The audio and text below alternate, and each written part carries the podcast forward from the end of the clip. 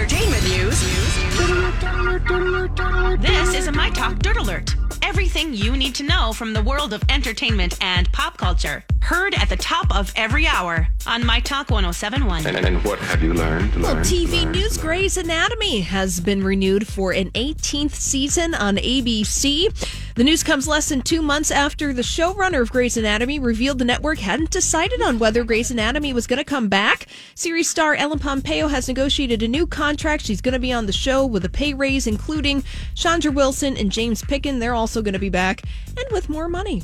So Good for her. Mm, get some. and the Weeknd will be performing at the 2021 Billboard Music Award. The announcement today kicks off a daily countdown of performers leading up to the May 23rd ceremony, where it broadcasts live at the Microsoft Theater in Los Angeles. And the Weeknd is up for 16 Billboard Music Awards, including Top Artist, Top Male Artist, and Top Hot 100 Artist.